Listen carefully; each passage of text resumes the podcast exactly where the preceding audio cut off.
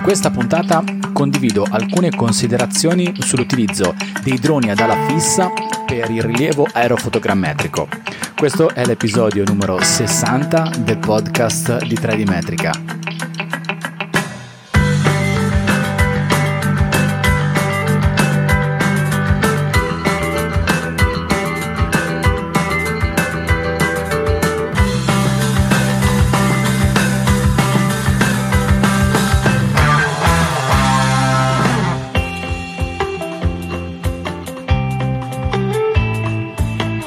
Benvenuta, benvenuto in una nuova puntata del podcast di 3D Metrica. Io sono Paolo Corradeghini e questo è il podcast dove si parla di topografia, di rilievi, di misure, di strumenti, di software, di elaborazione dati, mappe, droni, geomatica e cartografia. Nella puntata di oggi voglio fare alcune considerazioni legate a una recente esperienza che ho avuto nell'utilizzo dei droni ad ala fissa per il rilievo aerofotogrammetrico. Se mi segui, se hai già ascoltato qualche altra puntata di questo podcast, se hai letto qualche articolo del blog di 3D Metrica o qualche post che condivido sui canali social network e sul canale Telegram di 3D Metrica, sai che io sono un utilizzatore di droni ma multirotori, quindi utilizzo dei quadricotteri, quindi utilizzo droni che per stare in aria sfruttano la velocità di rotazione delle eliche. Mi è capitato di recente di dover fare un rilievo in un'area molto vasta per la quale ho scelto di appoggiarmi a operatori piloti che avessero a disposizione l'utilizzo di un drone ad ala fissa. E quindi in questa puntata ti voglio fare alcune considerazioni di quello che ho potuto vedere sul campo e di quello che ho potuto vedere anche da un punto di vista dei dati che sono stati rilevati da un drone del genere nell'ambito del rilievo aerofotogrammetrico. Prima di lasciarti, prima di farti le mie considerazioni, ti ricordo soltanto che puoi trovare tutti i riferimenti online per quello che mi riguarda, per quello che faccio e quello che condivido relativamente alla topografia all'indirizzo web www.3dmetrica.it. Lì ci trovi le puntate del podcast, i link ai video su YouTube, gli articoli del blog, i miei riferimenti e la possibilità di diventare un finanziatore di 3D Metrica. Ma adesso iniziamo, ti inizio a dire qualcosa, quello che ho potuto valutare e ho potuto constatare sul campo per quanto riguarda l'utilizzo di droni ad ala fissa nel rilievo aerofotogrammetrico.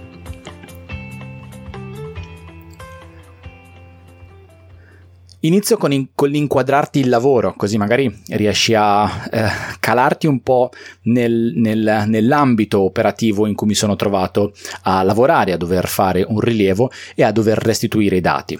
Ti anticipo che nel momento in cui ti sto parlando, quando sto registrando, nel momento in cui sto registrando questa puntata del podcast, i dati li ho trattati parzialmente, per cui le mie sono proprio considerazioni a super caldo. Ho sono in fase di trattamento dati, fase di elaborazione dei dati fotogrammetrici, ma per essere proprio chiaro fino in fondo, non ancora, non sono ancora arrivato al risultato finale della restituzione. Il lavoro che ho dovuto affrontare è, era quello di mappare un'intera area di non solo di stacco, ma un'intera area valanghiva in montagna. Era nei comuni, la, la zona si trova nei, nei, tra il comune di Valdieri e Entracque in provincia di Cuneo è una montagna intera che insiste su una strada che scarica valanghe durante il periodo invernale e che possono portare anche all'interruzione temporanea del transito veicolare sulla strada di fondovalle. Ci sono tre gallerie paravalanghe a valle, ma a volte non sono sufficienti per evitare il rischio eh, legato alle automobili e quindi la strada viene chiusa.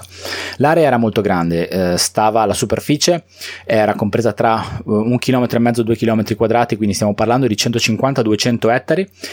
di terreno inclinato con una pendenza più o meno costante, compresa tra i 40 e i 45 gradi.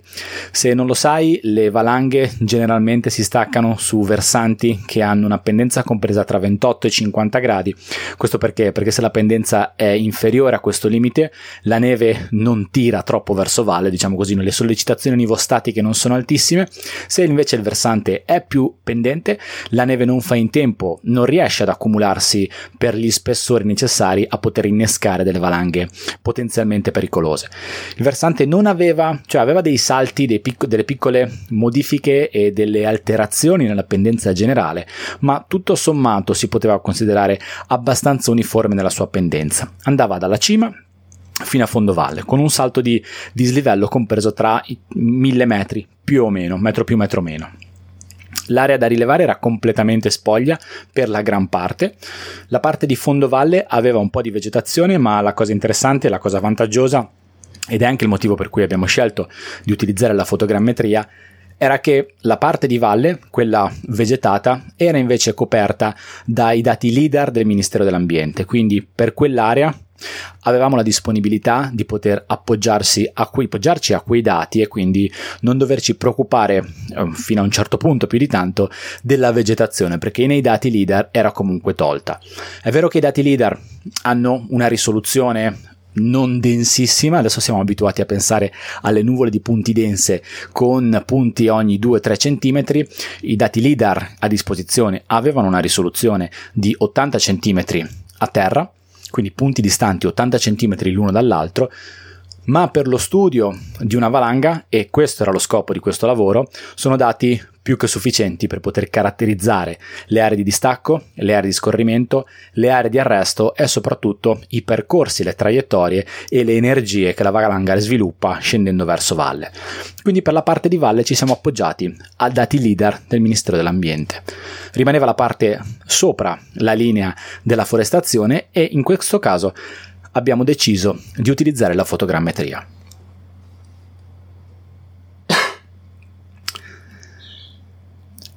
Io ho pensato di fare questo rilievo utilizzando un multirotore, ho pensato di utilizzare il mio Phantom DJI Phantom 4 Pro e non l'ho escluso assolutamente, però un'area così grande ha bisogno di tanti voli. Non è questo il, la discriminante tra la scelta del, di un drone multirotore rispetto a un'ala fissa, quanto il fatto che oltre all'estensione è da considerare anche l'accessibilità dell'area. Eh, quest'area era totalmente inaccessibile ai mezzi, completamente inaccessibile ai mezzi motorizzati e l'unico modo per accedere all'area era andarci a piedi. C'era da fare un sentiero, fortunatamente c'era una strada che avvicinava un pochino alla parte superiore per cui si è potuto lasciare la macchina a una certa quota ma poi da lì comunque era necessario camminare. E tutta l'area io me la sono camminata a piedi perché ho deciso ho dovuto posizionare i punti di controllo tramite dei target artificiali eh, se penso all'attività di sorvolo con multirotore, considerando che poi il drone deve volare sempre a vista entro dei limiti specifici, questo avrebbe voluto dire che avrei dovuto camminare per più giorni in un'area così vasta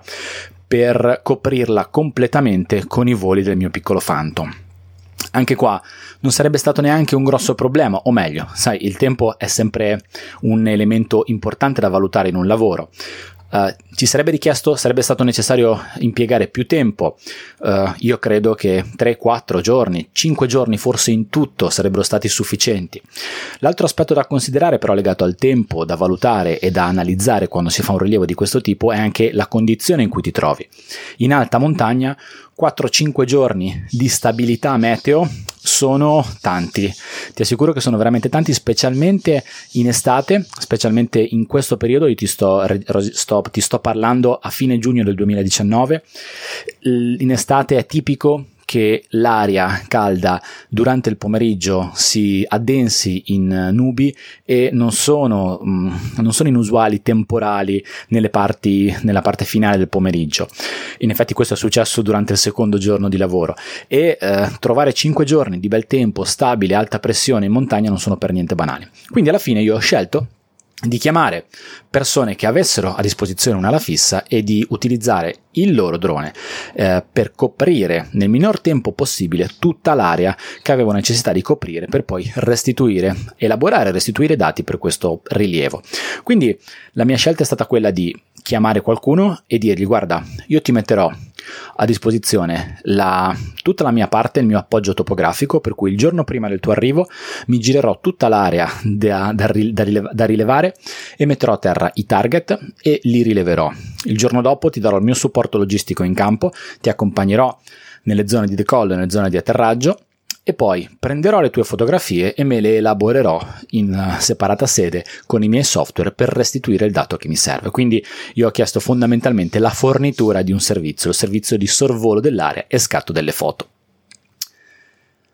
Ho chiamato dei ragazzi, ho chiamato Flavio Angoli, è stato un, già un ospite del podcast di 3D Metrica, Zenith Aerial Solution, ti metto i link nelle note dell'episodio. E Flavio è arrivato con David il suo collega e hanno fatto la parte legata ai voli. Io ero in campo con loro, ho seguito tutte le operazioni di rilievo, o meglio di, eh sì, di rilievo fotografico e adesso ti condivido un po' quello che, che ho potuto vedere sul campo perplessità, vantaggi, svantaggi nell'utilizzare un'ala fissa nel rilievo aerofotogrammetrico. Prima considerazione è legata alla dinamica, alla modalità con cui vola un'ala fissa, con cui vola un drone del genere. Ora, il principio del volo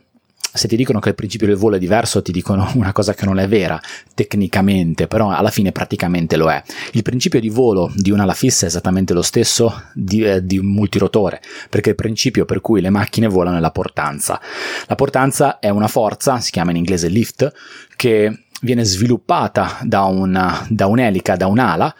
che viene investita da un getto d'aria e quindi sviluppa una forza che va verso l'alto. La portanza di un multirotore è generata dalle eliche che hanno un profilo alare che ruotano a alta velocità. La portanza di un'ala fissa è sviluppata dalle ali che incontrano l'aria contro cui vanno e sviluppano una portanza anche proporzionale alla superficie dell'ala stessa, quindi più ampia è l'ala e maggiore la portanza, quindi si comporta esattamente come un aereo. L'aereo su cui magari su cui voli, su cui fai viaggi, vola perché c'è la portanza delle ali. Il drone dalla fissa ha un propulsore, un'elica di coda che è necessario per dare l'avanzamento alla, alla direzione, sì, de, da, dare l'avanzamento al drone stesso quando si muove in aria. Per il principio di volo, però,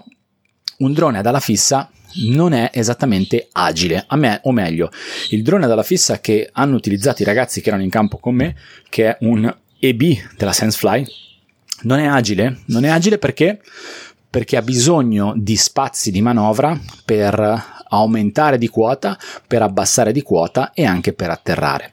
Un multirotore che lavora, ad esempio un quadricottero che lavora uh, a coppie, con coppie di eliche contrapposte, riesce a alzarsi o ad abbassarsi in pochissimo spazio, addirittura in zero, uh, in uno spazio planimetrico pari a zero. Lui si alza su una colonna che sta sopra o sotto se stesso. Ecco, un drone dalla fissa non riesce a fare questo, ha bisogno di salire con delle spirali, così come scendere con delle spirali, perché lui ha dei flap che vengono azionati dal software che lo controlla e in funzione della, del movimento di questi flap lui si inclina e riesce a curvare e contemporaneamente dando o togliendo motore a scendere o a salire o viceversa a salire e poi a scendere. Altra cosa abbastanza critica per un drone ad ala fissa è l'area di atterraggio, non tanto l'area di decollo, o meglio anche un po' l'area di decollo perché è necessario avere un'area abbastanza sgombrea da oggetti alti. Nel nostro caso eravamo su un crinale a metà della, della, della quota, della differenza di quota di questa grande area valanghiva e essendo un'area completamente pri- quasi completamente priva della vegetazione lì non c'era nessun tipo di prob- problema nel lanciare il drone in aria e eh, senza avere particolarmente nessun rischio che picchiasse contro qualche ostacolo il drone viene preso e viene proprio lanciato dal pilota che lo, lo, lo, lancia in aria, viene azionato il motore, quindi l'elica di coda è già in partenza e lui appena viene lanciato da motore e decolla e va a raggiungere il suo primo punto della missione di volo. L'atterraggio è un po' diverso, l'atterraggio è diverso perché lui uh, ha un corridoio, fa un corridoio di discesa e è vero che è molto preciso e questo te lo devo dire, è stato veramente molto preciso nel riconoscere il punto di decollo e nel ritornare nel punto di atterraggio esattamente in corrispondenza da dove era decollato. Però lui ha bisogno di una superficie su cui planare, una superficie su cui atterrare e una superficie quale, nella quale avvicinarsi, un canale quale avvicin- nel quale avvicinarsi al punto di atterraggio. Quando atterra il drone si eh, fa una molla del tutto il, il, l'elica di coda e cerca di fare una planata che è la più dolce possibile. Quello che è necessario però, ed è uno, degli aspetti con cui abbiamo discusso con i ragazzi che hanno volato con noi eh, durante le fasi preparatorie a questo rilievo, era trovare un'area che fosse consona all'atterraggio del drone. Il drone non può atterrare dove ci sono superfici dure, non può atterrare su una strada, non può atterrare su una cava, non può atterrare dove ci sono sassi, per cui è molto opportuno che atterri dove c'è dell'erba. E quindi abbiamo scelto una zona che gli permettesse un atterraggio morbido. Se non hai la possibilità di avere una zona di questo tipo, ecco può diventare un problema perché devi trovare una zona consona, perché altrimenti quando il drone arriva a terra, è vero che arriva con una velocità abbastanza limitata, ma comunque sono sempre un bel po' di chilometri all'ora e lo schianto a terra su una superficie dura potrebbe essere eh, potrebbe danneggiare la parte le componenti del drone della fissa. È vero che le componenti in parte sono sostituibili è fatto tanto di polistirolo un drone del genere o meglio le B che abbiamo utilizzato però ci sono delle componenti soprattutto la parte del muso dove c'è la batteria la parte che l'alloggiamento della fotocamera che sta nella pancia del drone sono molto delicati, gli stessi flap eh, se si danneggiano è chiaro che il drone può essere compromesso nel suo volo successivo, nei voli che deve fare nelle missioni successive. Quindi è un drone poco agile e eh, va considerato in, termini, eh, in questi termini quando devi fare le operazioni di decollo e le operazioni di atterraggio. La camera eh, stiamo parlando di fotogrammetria, quindi la necessità è quella di scattare delle fotografie. Il drone che abbiamo utilizzato, l'EB, monta una camera che sta nella sua pancia, quindi la camera guarda sempre verso il basso quindi è la possibilità con questo drone, perché ce ne sono altri, adesso non sono un, un, grande esperto di droni della fissa, ma so che ce ne sono altri, che hanno la possibilità o anche le stesse versioni nuove dell'IB credo hanno la possibilità di avere degli orientamenti leggermente eh, angolati della camera che hanno comunque montato al di sotto ti permettono di fare delle prese leggermente inclinate. Comunque in questo caso la fotocamera stava sotto la pancia guardava sempre verso il basso. Quindi hai la possibilità di fare soltanto delle foto nadirali. E quindi se devi utilizzare un drone dalla fissa per fare un rilievo di un elemento principalmente a sviluppo verticale, non è la soluzione migliore perché non riesci a fare delle fotografie che siano significative, non riesci a fare delle fotografie che incidano il più ortogonalmente possibile alla superficie che devi rilevare. Dovresti sempre rispettare il principio della presa nadirale, l'asse ottico che esce dall'obiettivo dovrebbe picchiare perpendicolarmente a quello che vuoi fotografare e riprodurre e quindi se devi riprodurre, se devi fotografare per modellare una parete verticale dovresti fare delle foto frontali. In questo un multirotore con la possibilità di inclinare la camera, anche soltanto fare un pitch della gimbal della camera, quindi meno 90, 0, ha un grande valore in una rappresentazione, una modellazione, in un rilievo di questo tipo. Nel caso in esame, nel caso in cui stavamo lavorando, andava bene così. È vero che il pendio era inclinato, è vero che nella situazione migliore possibile io avrei dovuto fare delle foto nadirali e poi un'acquisizione con delle foto inclinate di un asse, di, uno, di un angolo, scusa, pari a 45 gradi, più o meno era l'angolo di inclinazione del versante, in modo tale che il versante fosse picchiato dall'asse ottico uh, ortogonalmente se fosse stato necessario farlo perché era necessario, era necessario, un dato molto più spinto, l'avrei fatto e avrei fatto delle scelte diverse in termini di scelta dei, dei mezzi da utilizzare, ma in quel caso concordando con i tecnici che poi dovranno fare lo studio di dinamica di valanghe abbiamo deciso anche per delle prove preliminari che abbiamo fatto abbiamo deciso di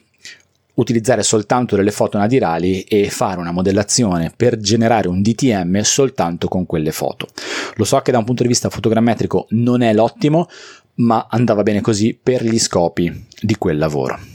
Il fatto che il drone abbia una camera sotto la pancia gli permette vero di fare soltanto foto nadirali, ma mh, la camera non è dotata nessun, di nessun sistema di stabilizzazione e ti ripeto di nuovo quella camera con quel drone che abbiamo utilizzato. Questo vuol dire che se il drone sbanda, e ti assicuro che il drone sbanda, quel drone sbanda tanto, un po' perché le condizioni di volo, il suo tipo di volo e, la sua leggerezza permette, lo fa sbandare un po', un po' perché in quella condizione, in quell'area particolare c'era parecchio vento. Quando sbanda il drone, ha due tipi di movimento, ha uno sbandamento, adesso io utilizzo dei termini che non sono molto tecnici, ne sono molto precisi. Comunque lui può, l'aereo mentre avanza può fare un movimento di rollio e un'imbardata. Uh, nel, mo- nel, movimento di rollio di imbardata lui inclina la camera, quindi se il drone si inclina, quindi fa un rollio uh, in un senso, la camera quando scatta una fotografia la scatterà secondo l'inclinazione, quindi secondo l'assetto che ha il drone in quella in quel preciso momento. Stessa cosa per quanto riguarda l'imbardata. Quindi quello che succede è che le fotografie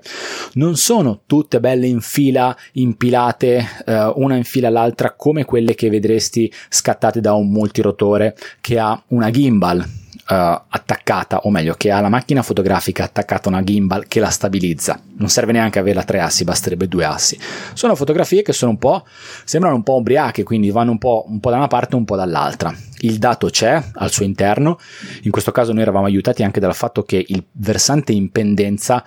permetteva di avere un bel po' di margine sull'area ricoperta nella parte di valle. La parte di monte era un po' più problematica, infatti quello che abbiamo scelto di fare, anche per un paio di buchi nello scatto delle fotografie era stato quello di eh, ripercorrere un paio di volte la missione nella parte di monte in modo tale da avere dati molto robusti nella parte superiore.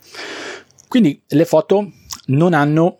Uh, non sono costanti in termini di assetto, passami questo termine. Il drone sente il vento, il vento lo fa un po' girare, lo fa un po' sbandare e tutti questi sbandamenti si ripercuotono nella camera perché la camera non ha una gimbal che stabilizza l'obiettivo quando vengono scattate le foto. Questo si ripercuote però anche, e questo è un aspetto molto importante, sulla sovrapposizione delle fotografie. Se tu hai un multirotore che scatta fotografie e tu scegli di scattare quelle fotografie con un overlap dell'80%, eh, molto probabilmente quell'overlap viene rispettato sempre, perché appunto la stabilizzazione della camera ti permette di scattare fotografie con l'assetto sempre costante più o meno, però veramente le incertezze sono molto minori rispetto a un drone dalla fissa. Nel caso di un drone dalla fissa, il fatto di avere questi sbandamenti tra uno scatto e l'altro sbandamenti che non sono chiaramente costanti perché dipendono da un evento che è subitaneo e istantaneo, quindi le raffiche di vento, porta a avere delle fotografie che una rispetto all'altra sono magari orientate in maniera diversa e questo ti comporta un overlap che è minore dell'overlap nominale che tu utilizzi nella pianificazione del volo. Se tu imposti una pianificazione, imposti un piano di volo affinché il drone ti scatti delle fotografie sovrapposte una rispetto all'altra, fotografie consecutive dell'80%, e beh, aspettati che questa sovrapposizione sia minore, sia intorno al 70-75%, perché proprio c'è questo cambiamento di assetto che fa sì che le foto si sovrappongano nella parte centrale e quindi la parte di bordo potrebbe essere persa nella sovrapposizione, nel confronto tra sovrapposizione tra due fotografie consecutive. Questa è una cosa che va assolutamente considerata quando si fa il piano di volo. Un drone dalla fissa vola soltanto ed esclusivamente con piano di volo. Uh, ora non vorrei dire piano di volo automatico, ora, ora, non vorrei dire una stupidata perché non conosco tutti i droni dalla fissa. Uh, probabilmente ci saranno droni dalla fissa che hanno radiocomando, sicuramente ci sono, basta guardare gli aeromodelli però per la missione aerofotogrammetrica eh, io credo di non sbagliare troppo se dico che si deve impostare una missione aerofotogrammetrica automatica e il drone la segue. Quindi non è la possibilità di prendere il controllo con il radiocomando, o meglio, no, quella c'è la possibilità di utilizzare il radiocomando per prendere il controllo, ce l'hai, ma la missione fotogrammetrica si fa in maniera automatica. Si programma a, a, priori, si, programma, si, può programmare in campo, si può, o meglio, uh, si, si può programmare immediatamente lì sul campo, oppure mh, prima, qualche giorno prima, che è quello che abbiamo fatto con, con, i ragazzi di Zenith, abbiamo programmato le missioni a tavolino. Il software di programmazione delle missioni che credo si chiami il Mission Planner, sempre della SenseFly, credo che si chiami Emotion, mi è sembrato molto valido, ti permette di veramente valutare un sacco di cose e oltre a pianificare la missione ti permette di controllare l'avanzamento della missione sul campo. Sì, perché quello che succede è che quando sei in campo o meglio quello che hanno fatto i ragazzi è tenere il computer aperto, collegare il computer a una, una sorta di trasmettitore, un ricetrasmittente che mandasse il segnale, il data link al drone e avere con sé sul campo un computer sul quale controllare tutto l'avanzamento della missione. Mi sembrava il software veramente ben fatto, eh, ti dava la possibilità di cap- capire come si comportava il, in- il drone in termini di vento, in termini di sbandate, in termini di scatti. Abbiamo visto immediatamente sul campo, questa è stata una cosa molto importante perché ci ha permesso di rifare alcune strisciate che in alcuni casi mh, mm, proprio perché eh, il vento ha giocato brutti scherzi e abbiamo scelto di scattare fotografie in formato RAW, il buffer della scheda di memoria forse non era super reattivo e abbiamo mancato degli scatti, quindi c'erano dei buchi in alcune strisciate. L'abbiamo visto subito, senza questa possibilità di controllo, io sarei rientrato con delle fotografie che erano scarse in alcune parti e questo avrebbe potuto dare dei problemi di allineamento delle immagini. In quel caso lì invece è stato immediato capire un po' quello che era successo e poter riparare immediatamente sul campo con una nuova missione o comunque con un pezzetto di una nuova missione che andasse a ricoprire le aree mancanti. È chiaro che avere un computer sul campo uh, è una cosa utile, ma se devi scarpinare un po', come abbiamo fatto noi, non è una cosa proprio così banale, hai del peso in più, quindi potrebbe essere scomodo. Il drone quando fa delle fotografie, questa è una cosa che non sapevo, è una cosa molto interessante, non ho capito bene il motivo tecnico per cui succede questo, ma almeno nel caso in cui abbiamo, nel caso che ho potuto vedere sul campo, è che eh, succede questo, il drone eh, da motore, quindi con l'elica di coda, eh, avanza, quando scatta la fotografia lui molla il motore e scatta la fotografia, per cui è tutta una sorta di singhiozzo tra propulsione, molla propulsione, propulsione, molla propulsione. Non so bene perché, credo che sia forse legata al fatto di disturbare il meno possibile la fase di, delicata di acquisizione delle immagini, ma eh, questo è, quindi il drone si comporta in questo modo. Una cosa che c'è da dire sulla qualità delle immagini e ehm, sulla, su una cosa a cui bisogna stare molto attenti a questo punto quando si fa un'acquisizione fotogrammetrica è la velocità di volo. Il multirotore può andare anche a un metro al secondo e quel giorno stesso io poi ho fatto dei rilievi in aree di valle per rilevare delle gallerie paravalanghe, proprio le, galler- le gallerie paravalanghe che ti ho detto in apertura e ho utilizzato delle, delle missioni di volo automatiche dove il drone ha volato, il mio multirotore ha volato a un metro al secondo, velocità veramente bassissima.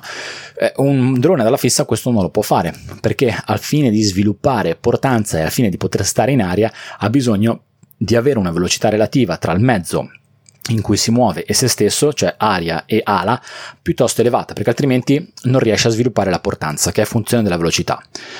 Quindi lui va abbastanza veloce. Il fatto che vada veloce è una cosa a cui bisogna stare molto attenti per almeno un paio di, di, di, parametri che sono importantissimi nell'acquisizione fotogrammetrica.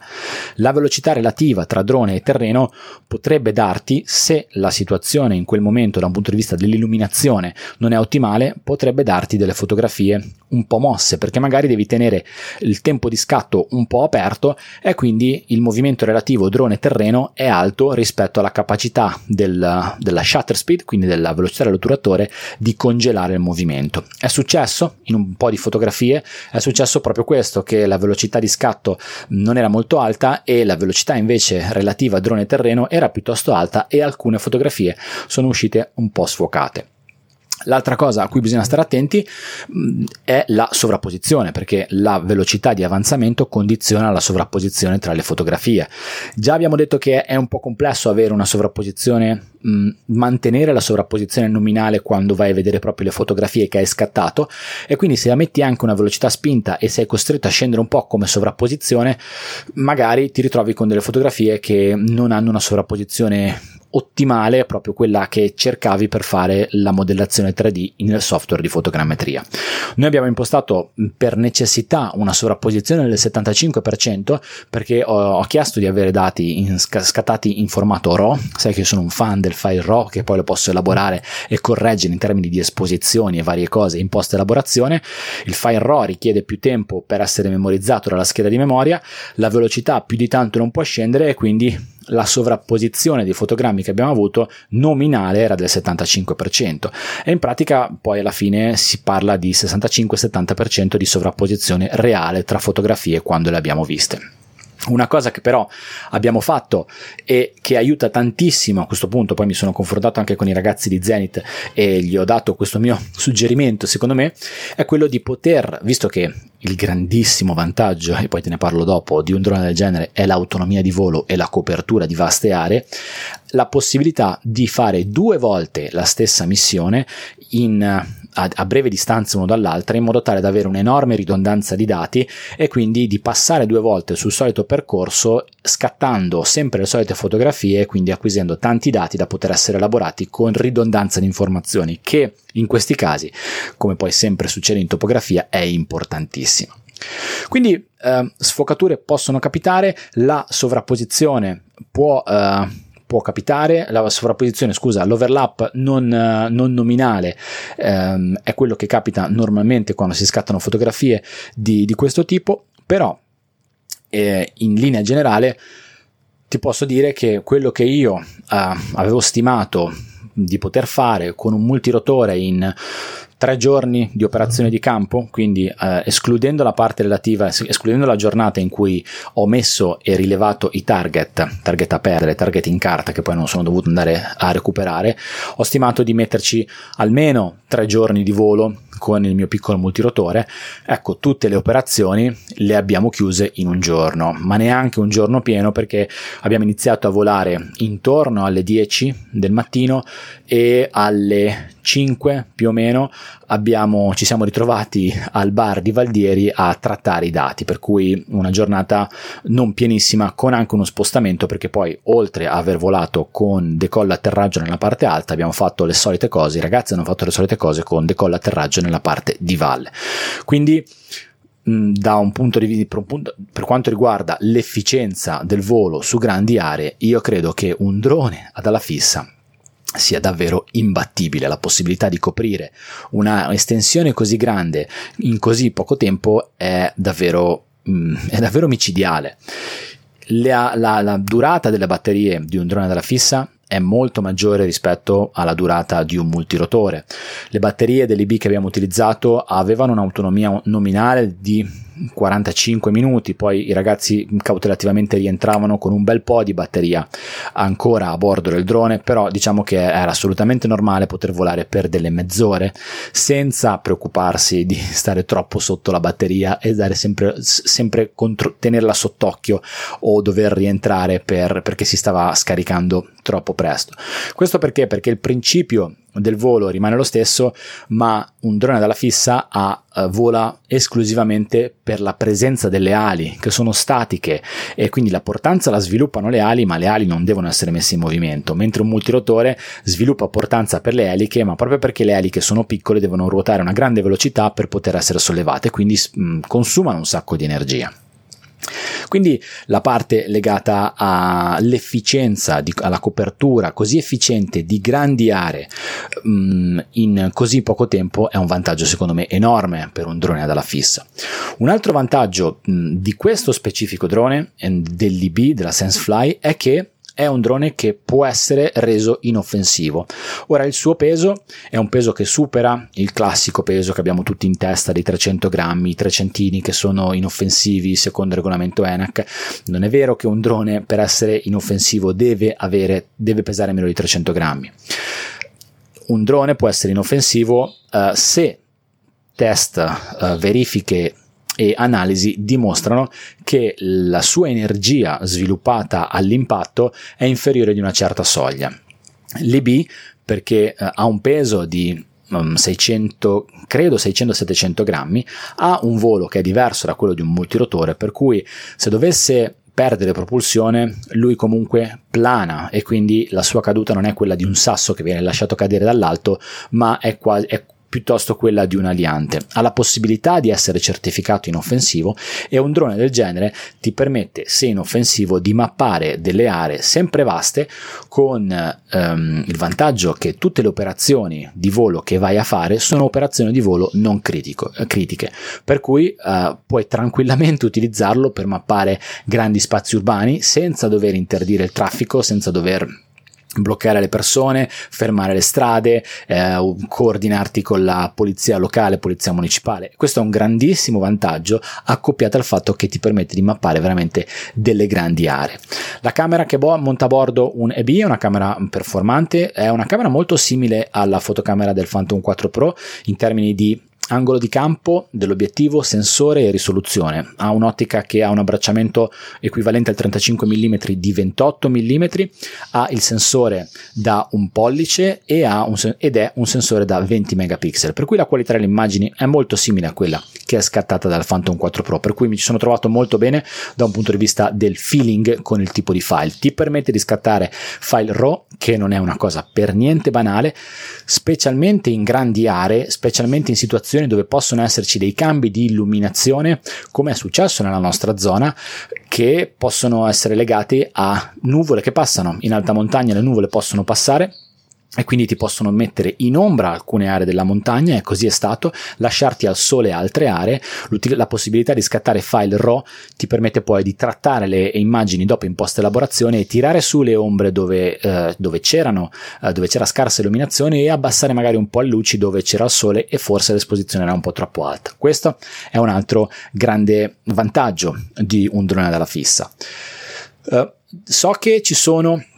e questa è una cosa interessante anche se non ho potuto sperimentarlo, mi piacerebbe un po' provarlo. So che ci sono dei droni dalla fissa che adesso stanno sviluppando, è da un po' che ci sono, ne parlavamo anche con Flavio quando eravamo su in montagna, che hanno la possibilità di decollare e atterrare con, uh, sfruttando delle eliche, quindi proprio come un multirotore, hanno un decollo verticale, un atterraggio verticale, poi quando raggiungono una certa quota le eliche per il decollo e l'atterraggio o si disattivano o si inclinano, non ho capito bene che cosa fanno, ma tramite poi le ali viene azionato il propulsore di coda che gli permette di volare proprio sfruttando la portanza delle ali. Questi droni hanno, secondo me, il grande vantaggio di superare il limite legato agli spazi di decollo ed atterraggio, che in questo momento è ancora un limite, secondo me, che in alcuni casi non è per niente banale. Basta pensare un ambito urbano, eh, se devi utilizzare un drone dalla fissa per mappare un'area urbana, devi necessariamente trovare un'area eh, aperta senza mh, edifici, perché altrimenti il drone ha un rischio concreto concreto di, essere, di andare a picchiare contro qualcosa quando è in fase di decollo e in fase di atterraggio. Un'altra considerazione che mi viene da fare, al di là del fatto che facendo un passo indietro e tornando all'inoffensività del drone, la differenza, l'offensività del drone, di questo drone specifico, eh, la differenza tra i classici droni trecentini è che un drone di questo tipo ha necessità di essere condotto da un pilota che ha un attestato di pilota APR, è un attestato particolare, o meglio, non è un attestato particolare, è un attestato che ha la classe eh, diversa dalla classe MC, che è la classe, stand, classic, classe classica dei multirotori. Credo che la classe per i eh, droni ad ala fissa sia la AP, però Uh, avrei dovuto cercare meglio suo regolamento prima di uh, aprire uh, Audacity e registrare questa puntata non ce l'ho sotto mano, non vorrei dire una stupidata. Comunque è una classe sicuramente diversa, devi fare un esame diverso, o forse la categoria addirittura, no, dovrebbe essere la categoria, mi faccio sempre un sacco di confusione. La classe è quella legata al peso, forse, la categoria sì, assolutamente quella legata al tipo di drone. Quindi la categoria è una categoria diversa, devi sostenere un esame diverso, non puoi pilotare un drone dalla fissa se hai un attestato di pilota che vale per la categoria dei droni multirotori. Detto questo, faccio una, un'ultima considerazione su quello che secondo me è il, uh, quello che spero che, che, sia lo sviluppo di questi droni che hanno dei grandi vantaggi sulle ampie aree, è quella legata al volo in modalità BLOS. Ora, BLOS sta per Beyond Line of Sight. Tu sai che per pilotare adesso per pilotare un drone secondo il regolamento ENAC, quindi per, diciamo le cose bene, per pilotare, fate in modo corretto, per pilotare una PR ai sensi del regolamento ENAC è necessario che la PR sia condotto in modalità VLOS, quindi Visual Line of Sight. Il pilota deve sempre vedere il mezzo in volo. Va bene per un multirotore, io volo sempre in condizioni di BLOS, è chiaro che per un drone dalla fissa poter volare oltre i limiti della, della, vista, quindi quello che riesce a vedere il pilota quando il drone è in volo, potrebbe essere un grande vantaggio perché veramente potrebbe sbloccare la grande capacità di una macchina di questo tipo di coprire grandi aree. È chiaro che se tu uh, hai la possibilità sei meglio, facciamo un passo indietro. È chiaro che se tu hai il vincolo di tenere sempre il drone a vista e comunque di tenere il drone entro certi limiti, perché ti ricordo che il regolamento ti permette, in, ehm, nel, nella migliore delle ipotesi, di portare il drone al massimo a 500 metri da dove sei tu con la stazione di terra, è chiaro che sei un po' limitato, quindi è come un po', un po come andare con una, con una, macchina da corsa su una mulattiera. Non puoi fare tanto perché comunque lo devi tenere all'interno di un raggio in cui lo vedi sempre e non si deve allontanare mai più di 500 metri da te. Un drone di questo tipo, per di più se è certificato inoffensivo, avrebbe la possibilità di essere condotto in modalità BLOS, quindi tu non lo vedi più, controlli tutto quello che succede da dal software di bordo del computer, ma lo mandi a fare le sue missioni senza che tu lo debba tenere sotto controllo. Allora a questo punto io credo che veramente verrà, mh, si, si, può parlare di una, un, una grande applicabilità di questi mezzi perché non devono più essere limitati da delle da, da, da, delle, norme che ne limitano il raggio d'azione, quindi si può veramente, eh, si possono lasciare correre, andare a, a briglia sciolta e in questo caso si, si sfrutterebbero davvero le, le, loro enormi caratteristiche che ti ripeto, per la mappatura di grandi aree sono davvero, davvero, davvero enormi rispetto a multirotori che hanno un endurance di batteria e una dinamica di volo che è diversa.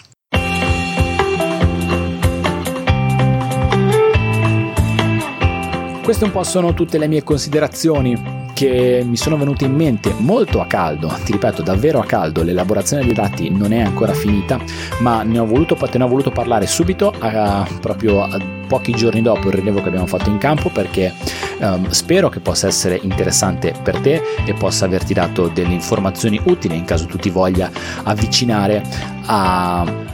il drone dalla fissa o comunque voglia considerare di sfruttare una macchina del genere in caso tu debba mappare delle grandi aree. Una cosa che non ti ho detto è, ma non ne sono sicuro e quindi non vorrei dirti delle stupidate, eh, il costo di un drone dalla fissa non è non è trascurabile. Questa è una cosa che ti devo dire, una cosa su cui abbiamo ragionato ancora sempre in montagna con i ragazzi di Zenith. Uh, un EB della SenseFly io credo però di nuovo non vorrei dire delle cose uh, sbagliate. Sai che poi in questo podcast non mi preoccupo di tacere prezzi o dico un po' tutto quanto per essere chiaro il più possibile per darti più informazioni possibili. Un EB credo che abbia un costo che si aggira intorno ai 15-20 mila euro, non vorrei dire davvero una stupidata, ma credo che non si discosti molto da quest'ordine di grandezza. Uh, mi sono chiesto un paio di volte il come mai guardando il drone che ha molto polistirolo a bordo, però poi parlando con i ragazzi, vedendo un po' il software, cap- cercando di capire un po' come viene gestito il volo, la gestione di un volo di un drone di quel tipo lì non è per niente banale, c'è tantissima componentistica software e forse il prezzo è giustificato anche uh, per questo aspetto. Comunque mm, c'è da dire che non è per niente banale, quindi non stiamo parlando di un 2000 euro o neanche di un 5000 euro a cui puoi comprare un buon multirotore, stiamo parlando di un prezzo che è 3, 4, 5 volte tanto. Comunque spero di essere, esserti stato d'aiuto. Ovviamente, se sei un utilizzatore, un operatore, un pilota di droni ad ala fissa, hai delle esperienze e vuoi confrontarti con me, vuoi raccontarmele o, o, o se vuoi criticare qualcosa che ho detto, se ho detto delle stupidate, insomma, sentiti libero assolutamente di comunicare con me, di metterti in comunicazione con me per dirmi tutto quello che pensi sui droni alla fissa, ma non solo per dirmi un po' tutto quello che pensi su, su 3D Metrica, su questo podcast e su quello poi su quello di cui parliamo all'interno di questi episodi. Per comunicare con me lo puoi fare utilizzando Telegram, mi trovi a, cercando Paolo Corradeghini, telegram.me slash Paolo Corradeghini. E se utilizzi Telegram ti invito davvero tantissimo a iscriverti al canale Telegram di 3D Metrica che trovi a telegram.me slash 3D Metrica. Lì ci condivido un po' di cose che faccio in campo, che faccio in studio, che faccio durante l'elaborazione dati, un po' di articoli, risorse, tutto quello che riguarda la topografia, le misure, il rilievo, proprio durante questi rilievi, anche durante le attività di campo che abbiamo fatto in montagna con i ragazzi, sia il giorno prima, durante la posizione, il posizionamento dei target e il rilievo dei target, che durante il, gio- la, il giorno dei voli, ho condiviso condiviso un po' costantemente quello che succedeva in campo e succede un po' che nel canale Telegram vado molto in maniera molto informale caricando anche un bel po' dietro le quinte. Per cui se ti va iscriviti trovi uh, una piccola community che sta crescendo sempre di più e a cui io tengo davvero tanto. Se invece vuoi scrivermi contattarmi in altri modi trovi tutti i miei contatti pagine, nella pagina info al sito web www.3dmetrica.it ci sono tutti i miei contatti diretti, email, telefono, ci sono i miei contatti social network diretti e i contatti social network di 3D Metrica. E nelle pagine di 3dmetrica.it puoi trovare anche, hai la possibilità anche di diventare un finanziatore di 3D Metrica Finanziatori di 3D Metrica sono persone che hanno scelto di supportare 3D Metrica, sono produttori di questo podcast, sono aiuti nella condivisione, nella redazione di eh, contenuti e sono compagni di viaggio in questa avventura che sto portando avanti da un paio d'anni e con il loro aiuto rendono tutto quanto molto molto più sostenibile e anche molto più bello. Se ti va di unirti a loro lo puoi fare uh, sulle pagine di 3D Metrica oppure attraverso la pagina Patreon, che è il modo che ho scelto per uh, dare la possibilità di contribuire a 3D Metrica. L'indirizzo è patreon.com slash 3D Metrica. E io come ogni puntata, in chiusura, ringrazio davvero tantissimo i finanziatori di 3D Metrica che rendono possibile questo podcast e che sono Domenico Argese, Marco Rizzetto, Luca Lucchetta, Fabrizio Comiotto, Luigi Giovanni Gennari, Stefano Chiappini, Alessandro Paganelli, Giampaolo Beretta, Gianluca Palmieri, Massimo Ratto Cavagnaro, Massimo Forcato, Martina Parini, Roberto Scolari, Alessandro Bruscagini, Loris Bergamin, Marzio Marinelli, Daniele Pesci, Mario Puppo, Gianluca Pavone, Cristian Giardelli, Tiziano Cosso, Massimiliano Piras, Walter Nencioni, Giampaolo Grosso, Edoardo Filippini, Matteo Marzari e Luca Da Canale. Grazie ragazzi Grazie tantissimo. E un ringraziamento anche a te che sei arrivato ad ascoltare eh, questa puntata del podcast fino a questo punto. Io ti do l'appuntamento al prossimo episodio del podcast di 3D Metrica e ti saluto fortissimo. Ciao da Paolo Corradichini.